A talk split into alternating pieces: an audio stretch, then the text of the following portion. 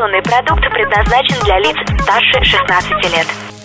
Информационно-развлекательный канал Liquid Flash представляет Товарищи, на трибуне кинодиктатор Кин Чик Ин. Начнем с задачки. Какое слово лишнее? Рафаэль, Микеланджело, Донателло, Оскар. Правильный ответ «Оскар». Именно он пока никак не связан с Леонардо. И сегодня нам предстоит ответить еще на один вопрос. Как так, товарищ Лео? И действительно тот факт, что Ди Каприо известный тем, что спасает тигров от вымирания и человечества от высокой концентрации плохой актерской игры, до сих пор не стал одним из обладателей заветной статуэтки, так вот этот факт является, пожалуй, главной персональной несправедливостью в индустрии кино. Обладатель редкого актерского таланта, общественный деятель и просто красавчик. Для глав своей личной жизни он выбирает прекрасных моделей, а его самого для реализации самых смелых сценариев на главные роли приглашает Дионис режиссерского Олимпа Мартин Скорсезе. Знакомьтесь, царь ролей зверей, волк с Уолл-стрит. Если вы шли на сеанс в компании друзей, а по окончании кто-то из них произнес что-то вроде «пошло» и «долго», то вы, будучи порядочным человеком дня сегодняшнего, выходя из кинозала, оставили позади этого глупца вместе с прежним представлением о кайфовой жизни, а душа ваша была наполнена восторгом и завистью. Да, лента длится 3 часа. А как вы хотели? За весь фильм только слово «фак» герой картины произносят 506 раз. Почему пошло? Да потому что честно. Ди Каприо и Скорсезе могут спокойно ответить вам на подобные упреки. Не мы такие, мемуары такие. Как вы уже поняли, в основе фильма лежит книга «Волк с Уолл-стрит» об увлекательной жизни Джордана Белфорта по прозвищу Волчок. Итак, 1987 год. Джордан Белфорд, будучи 22-летним амбициозным парнишей, мечтающим разбогатеть, устраивается в успешную инвестиционную фирму, где планирует сдать экзамен на брокера и покорить мир. В первый день его приглашает на обед исполненный Мэтью МакКонахи Марк Ханна и словно Господь, указывающий путь Моисею, рассказывает младшему товарищу, как преуспеть в брокерском деле. Стоило Джордану заполучить долгожданную работу, как в первый же день рынок обвалился – с подачи благоверной Терезы Белфорд устраивается в ущербное заведение, имеющее дело с дешевыми, на первый взгляд никому не нужными акциями. Но его врожденные брокерские навыки сразу начинают приносить долгожданную комиссию. Случайно знакомится с чудным парнем по имени Донни, который все это время был его соседом по дому. И теперь уже деловые партнеры отправились в свободный полет. Открыв собственную фирму Стрэттон Окманд, они организуют рабочие места для старых друзей Джордана и его отца Макса. Компания стремительно расширяется. Когда волчок не мотивирует своих биржевых убийц, он ведет развратный и обеспеченный образ жизни, употребляя все возможные наркотики чуть ли не по расписанию.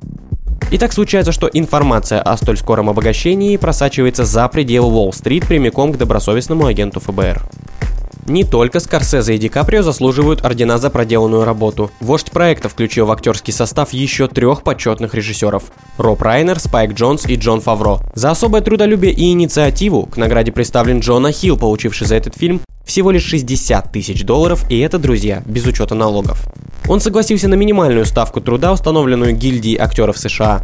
Как сказал сам Хилл, я был готов продать свой дом и заплатить за возможность поработать со Скорсезе. Также нельзя не упомянуть Марго Робби, сыгравшую божественную Наоми, вызывающую желание упомянуть ее в этом выпуске. Люди, которым родители с развитой интуицией изначально хотели дать имя «консерватор», утверждают, что в целом это очередной поп-фильм в эксцентричном ключе, лишенный драматургической интриги, глубинной динамики и психологизма, а те, кто живут и при этом чувствуют себя живыми, все как один твердят, что несмотря на большой хронометраж, фильм затягивает и держит зрителя на протяжении всех 180 минут. Не было ни одного момента, где бы вы могли почувствовать скуку.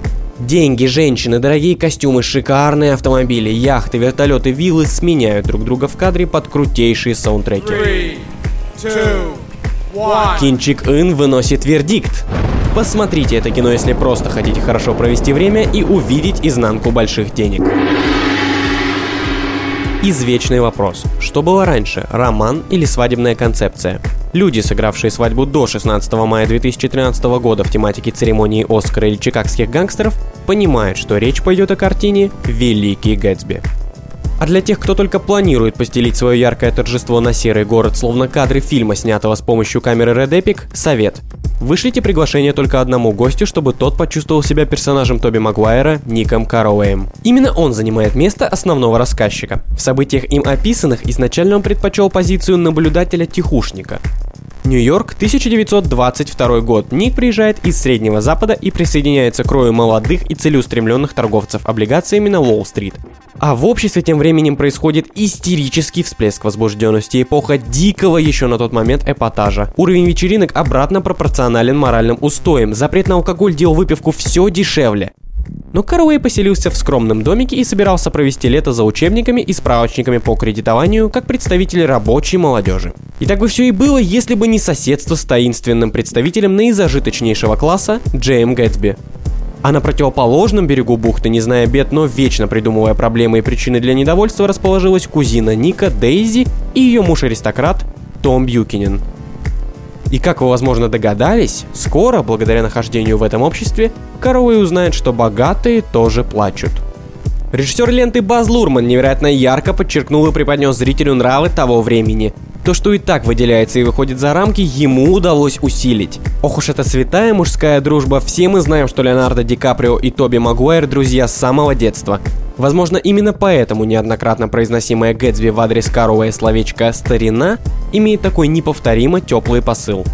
Ну а костюмы и работа художника-постановщика уже оценены наивысшими оценками в золото-статуэточном эквиваленте.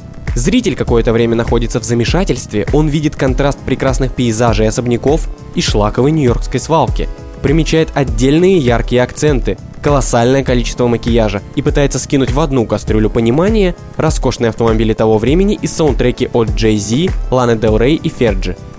Есть личности, которые отзываются о данной картине довольно коротко. Так, классно, красиво вообще. Но все же есть еще рассудительные зрители, и разделились они на два лагеря. Стоит отметить, что мнение обеих групп сходится в отметках изъянов, а также что Леонардо Ди Каприо так подходит на эту роль. Чертовски подходит. Одни говорили, что фильм знаменует логичное падение Лурмана как режиссера. Они думали, что просто невозможно снять более глупый слащаво-клюквенный сироп после Австралии, но Бас превзошел самого себя. Другие же считают, что актеры попадают в книжные образы. Фильм стоит того, чтобы его увидеть. Он совсем не скучный и точно уж не лишенный смысла, как утверждают некоторые критики, с которыми мы не согласны. Кинчик Ин выносит вердикт. Как говорится, A Little Party never killed nobody, и фильм «Солянка» не повредит в один из вечеров. Наверняка, каждый из нас время от времени переживает за главного героя киноленты. Порой мы примеряем на себя роль, принимаем решения и при просмотре ожидаем увидеть факты, подтверждающие нашу интуицию и опыт в сюжетном повороте. Очень часто перед персонажем стоит дилемма. Что мы делаем? Задаем себе вопрос. Если бы я был на его месте, что бы я выбрал? Что бы я сделал? А как быть, если в картине несколько персонажей, ведущих двойную игру, а параллельно с ними существуют и такие, которые не раскрывают своих мотивов до самого конца? Тут, товарищи, остается только одно – сидеть в напряжении с надутыми щечками. На этот раз Мартин Скорсезе каждому из нас подкинул марионетку, которая состоит из такого количества ниточек и элементов, что для нас она становится игрушкой для детей старшего возраста, независимо от нашего года выпуска. Но мы досмотрим до конца. Мы не отступим. Сюжет фильма «Отступники» выстраивается вокруг двух выпускников-отличников полицейской академии. Колин Салливан в возрасте 10 лет, взятый под крыло криминальным боссом Фрэнком Костелло, вырос и трудится в особом отделе полиции штата.